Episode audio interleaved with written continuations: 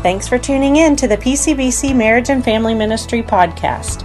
Our mission is to engage, enlighten, encourage, equip, and enrich families with biblical strategies and training. For more marriage and family resources, please visit us at pcbc.tv forward slash faith at home. We pray that this message will be a blessing to you as you seek God's will for your marriage and family. Hey everyone, this is Kurt Bruner. Welcome to a very special edition of the podcast where we're partnering with Family Life Ministries to bring you what I hope will become a date night with your spouse.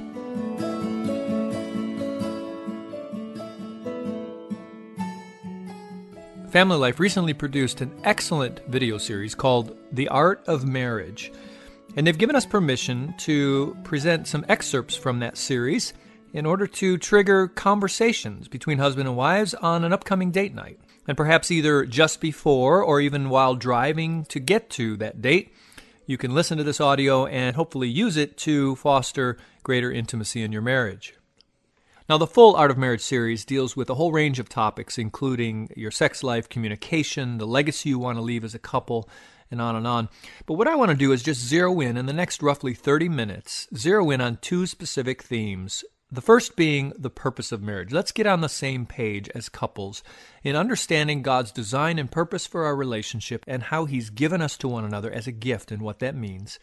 And then, secondly, to be honest about the problem in our marriage, the problem in every marriage that's related to the human condition and how that affects our relationships. Now, I should explain that this series includes a number of very engaging elements from dramas to group discussions, to couples being interviewed and telling their own story, and expert voices such as Crawford Loritts, Dr. Voddie Baucham, Dr. Russell Moore, and others you might recognize. we're going to go in and out of some of those elements during this audio portion in order to give us a taste and a feel for the series, but more importantly, to drive specific discussion on the themes I've mentioned.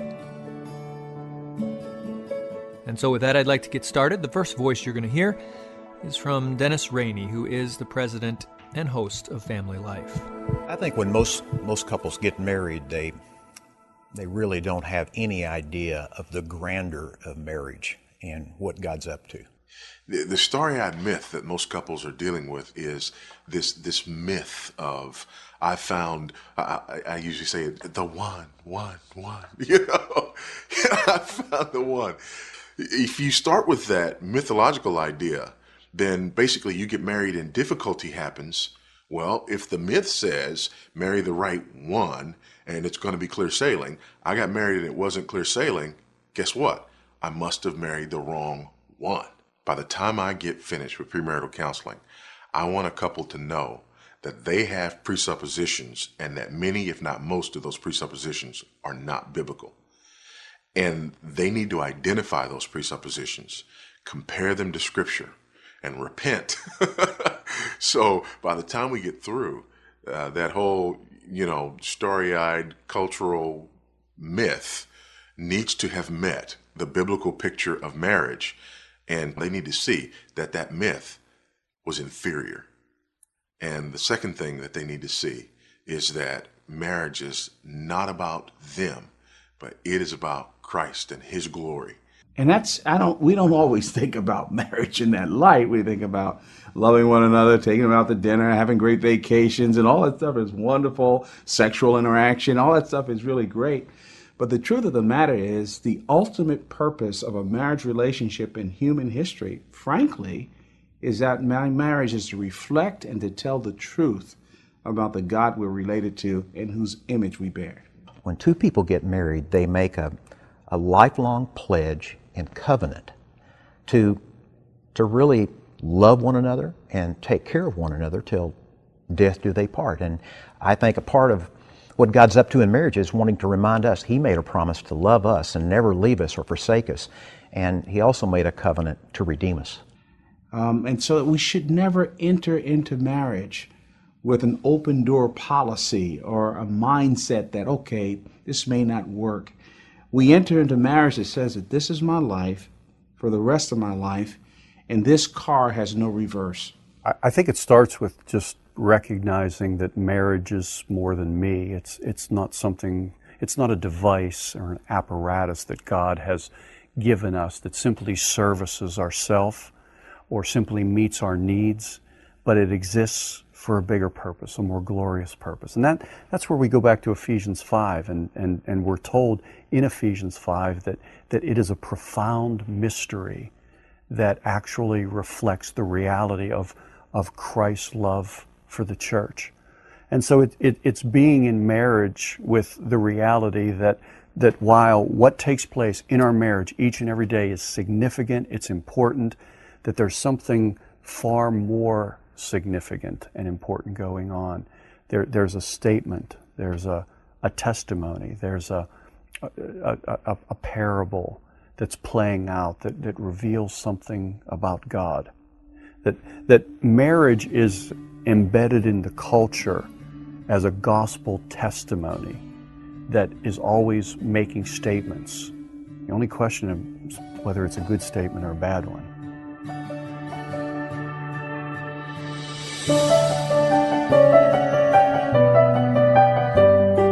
Apparently, there is there's one way. That is Carrie's way. I expected to be more patient, I expected to be able to connect with her all the time, to be active. to have the right answer all the time. Of course, there were things that I wanted. And I expected to be able to make her laugh all the time. I mean, it's being with your best friend all the time. That's not always true I thought it would be a lot of work, which it is. because we'll be married forever, but um, awesome. Yeah. I always thought of myself as being a very confident, independent person. I didn't realize how vulnerable marriage would make me. if I do something and I try and it it doesn't work out well and she's disappointed or annoyed, like that just that kills me. Little things would come up, and I'd have to check myself and say, why am I f- feeling this way? Or why do I think he's in the wrong or he's not doing this right? Really, it wasn't any actual issue, it was just my own selfishness. It all requires work all the time. We don't ever have something um, an area of our marriage where we just we've put the work in, we got it figured out, and we're finished. It's something that we need to really keep working on and keep thinking about, and always making sure that our hearts are in the right place. Because as soon as we stop putting that kind of work into it, it's just it's gonna fall apart. We have to face these things together and not not face off against one another. And so on a day-to-day basis, you make the choice. It's a decision. And it's not easy. But you know, that's what makes it sweet though. Uh, that's what makes marriage wonderful. It's pressing through the adversity, pressing through the difficulties, and receiving each other uh, in, in spite of the opposition and problems. And I don't like you today. I, I don't like what you said. I don't like how you acted. I don't like the decisions that you make. But I still choose not to run from you, but to run toward you and to get on our knees and turn toward God. Uh, and that, that, that's the reality of welcoming and choosing and receiving your mate as a gift from God. Therefore shall a man leave his father and his mother, and shall cleave unto his wife, and they shall be one flesh. One flesh. Genesis 2:24. Receiving your spouse means that you don't merely just accept them and, and let them be. It means you literally embrace the God given differences and uniquenesses that uh, He's built into them and given to you as a gift. We've been married for many, many, many, many years now. The easiest day was the wedding day. I mean, because you made the promises, you made the commitment, and you're all wonderful and you're nothing's wrong and you know everybody else's problems except us. Like but you know we have discovered that that almost on a daily basis receiving one another as God's gift is a choice. You know when there are hard times when we disagree about things or when there are financial challenges or when you have children and they make bad choices and we disagree about how to deal with those choices you know, or when they're suffering in adversity, or when you, you know, just all kinds of issues. Uh, you, we, I want to spend the money this way. She says, no, we don't need to spend it that way. I mean, I, at that point, I have to make choices. I resolve the conflict, but I got to remember that she's not my enemy, that that's God's gift to me.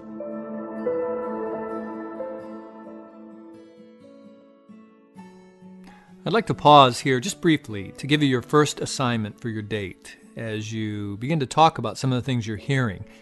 Uh, during the date, I want you to tell one another one, two, three, or a hundred things, but uh, at least a couple of things that you appreciate about one another.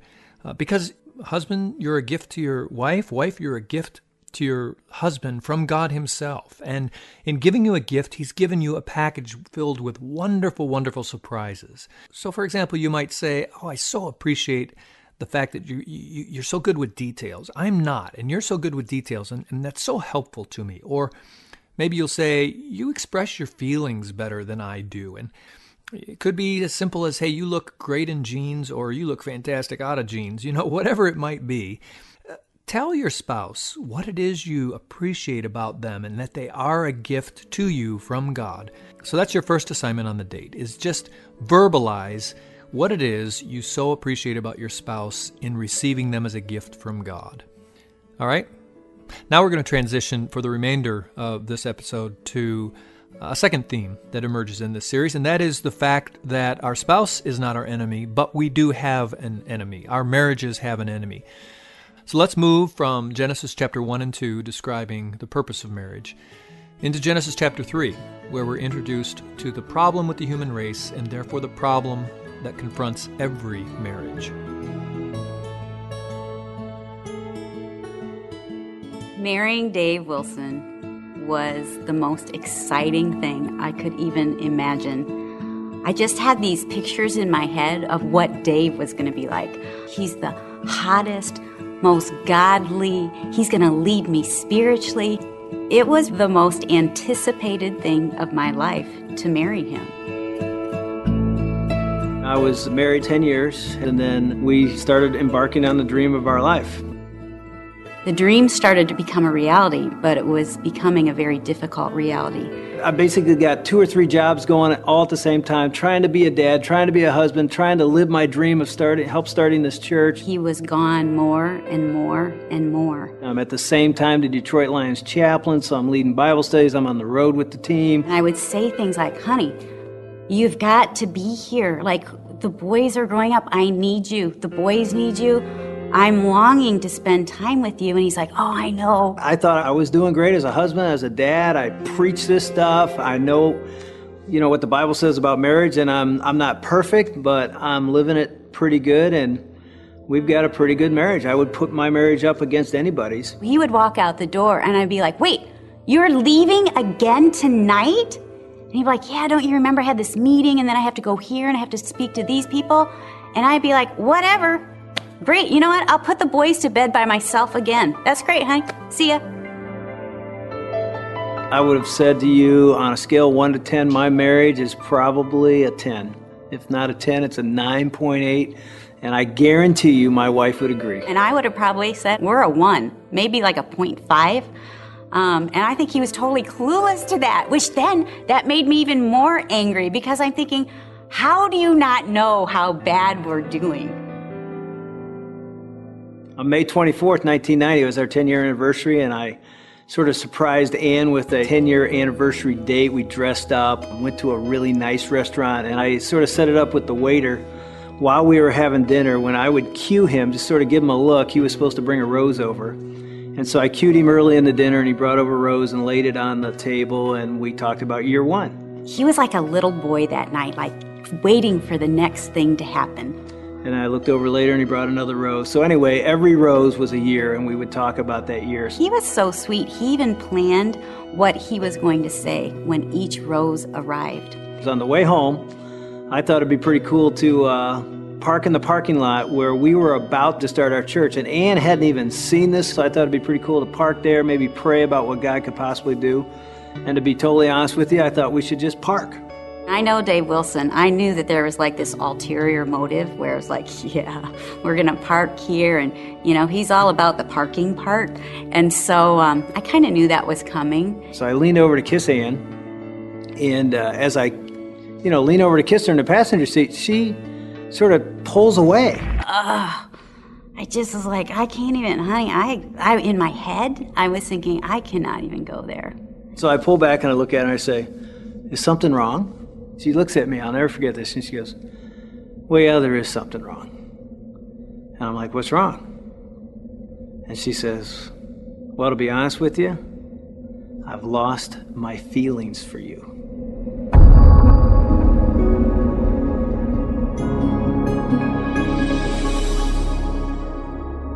We get married to become one, and yet immediately, even before the ceremony, we begin to experience the isolation that can occur between two imperfect people. Genesis 2 presents this wonderful picture of the man and the woman. They're in the garden, they're enjoying intimacy with God, their creator. Um, they're, they're naked and they're not ashamed, but everything changes in Genesis 3.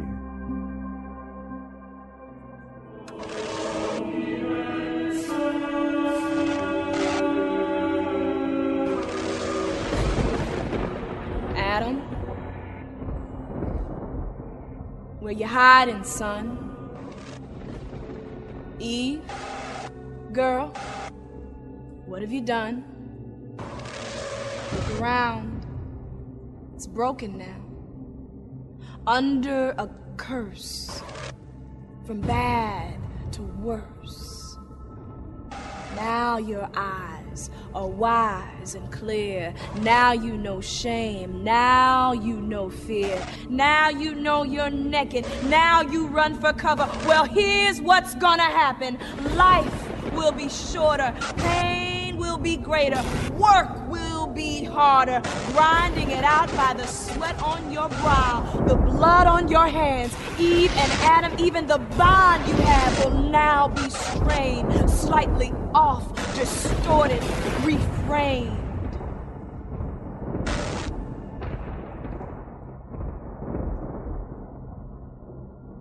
He looked them in the eye with a sigh.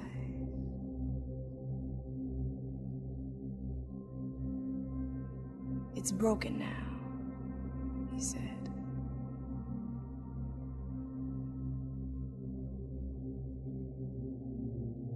Serpent, he just smiled.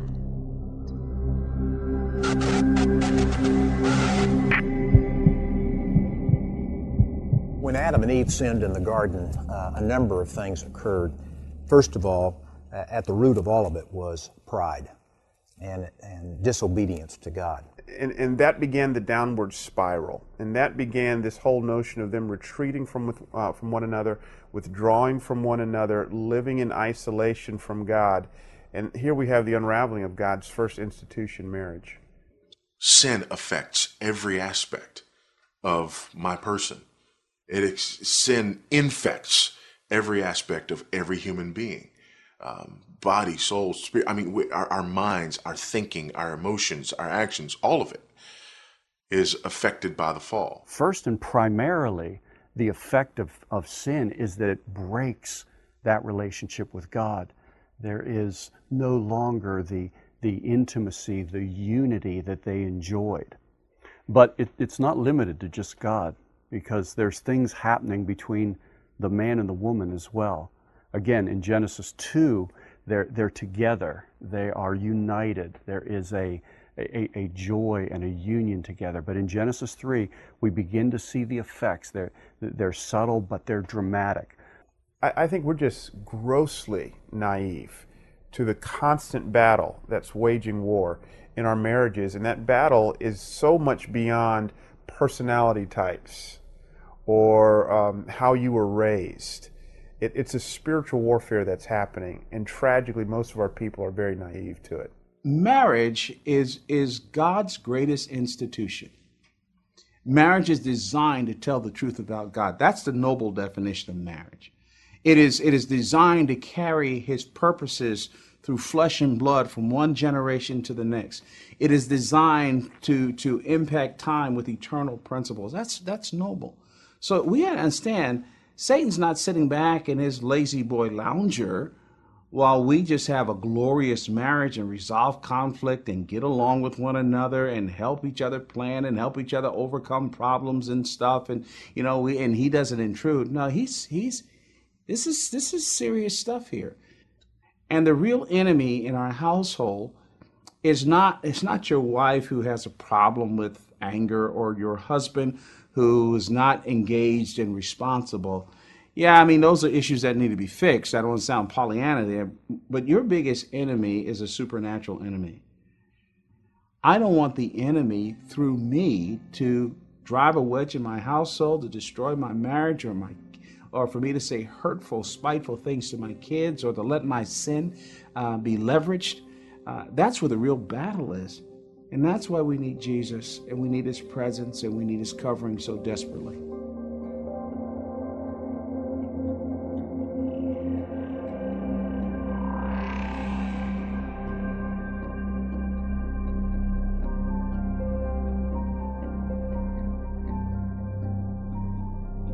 when we say that our mate is not our enemy, what we're really saying is that, you know, they're a human being. That's my life partner. We, we fight the battle together. I mean, it's that old line, but it's a true one. We, we don't turn on each other. We both turn toward God and we deal with the issue or the sin, but I don't treat her or treat him as if they're my enemy. They're not.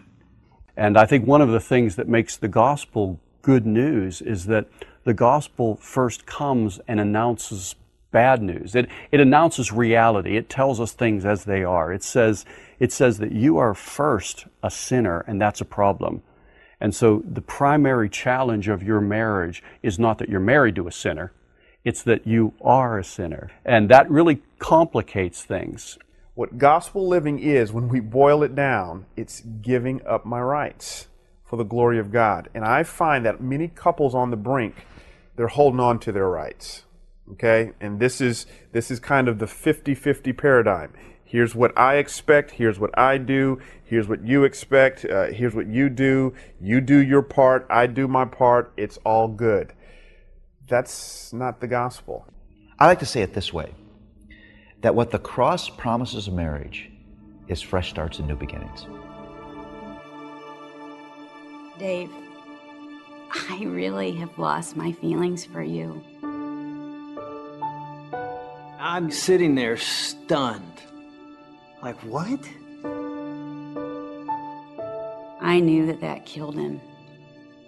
And I was at a point where I didn't even know what else to say to him. And so when he asked me to tell him what I meant by that. I just said, I feel like you're never home. I feel like you're not engaged with me. I feel like you're not engaged with the boys. I immediately went defensive. I was like, I'm going to reach in the back seat, pull out my little day, day planner, my calendar, and prove to her she's wrong. I have been home. I can show you. And right as I was turning like this, I sense the Spirit of God. Don't grab that planner. Don't say a word. Listen. Just shut up and listen. And so I shared with him how at first I was really angry, and then I was really bitter, and then my bitterness turned to resentment, and then after a while, I didn't even care that he was gone. I again sensed from God's spirit to my spirit one word, and the word was repent. All of a sudden, he's like, honey, I just have to do something first. And I'm thinking, do something. What? Where you're gonna go somewhere? You're gonna. What are you gonna do? God was saying, if you want to get this right, this horizontal husband-wife relationship right, this needs to be right. The vertical relationship between God and myself. And so, you should have seen this. He turns around in our Honda, and he's on. I don't even know how he did it He's on his knees on the floor of this Honda with the steering wheel in his back. And um, he starts to pray out loud. God, I repent. I'm too busy. I'm lukewarm. I know what you think of lukewarm uh, Christians, and I want to be right with you. And I repent of my sin. And I want to be the husband, and I want to be the dad you called me to be, to be the dad that I preach, the dad that I know, and the husband I know what the word says, and I'm not living it. I'm saying it, but I'm not doing it. I'm a hypocrite. And I don't want to be a hypocrite anymore. I want to love her like she deserves, and I want to love my kids like they deserve. And I'm not doing it. And I ask you to give me the power to be the man you called me to be. The amazing thing is when I saw him do that, um, it, oh, it just broke my heart. God was saying to me, Ann Wilson, you have been trying to get your happiness for the last six months from your husband. And I never made him, I never equipped him to fill all your needs. I am the only one who can meet all of your needs. And that thought alone spurred me on to get on my knees. And for me, it was a moment of repentance too. As we prayed on our 10 year anniversary and sort of resubmitted our marriage back to Christ, as, as, as I'm sitting here 20 years later, I can tell you that moment changed our marriage. It did. It really did. It was like if if this is going to work, this has to be in place. That night became a moment of spiritual awakening for both of us. It was a night of rededicating our hearts to God, our hearts to Jesus, and rededicating our marriage to Him and asking Him to come in to heal us, to give us wisdom to know how to go on from here, and really to change our hearts. And He did that.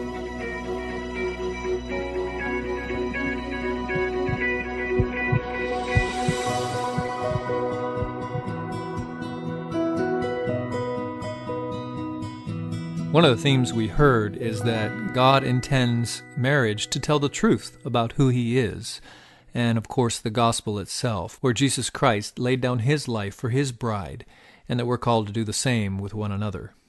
So I have another assignment for your date night, and that's to talk to one another about how you think your marriage is reflecting the truth of God and the gospel. What aspects of your marriage you think are doing that well, and perhaps some areas that you could focus on to make your marriage an even stronger picture, an even better story, reflecting the truth of God. And then two quick other assignments. First, I want each of you just hold hands and pray aloud.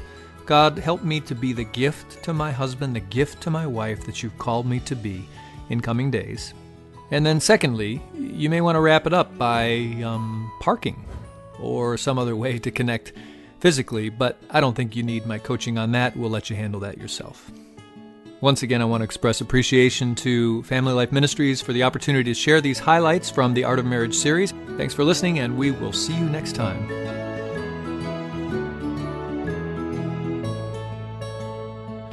Thank you for listening. We pray that what you've heard today will encourage you and your family.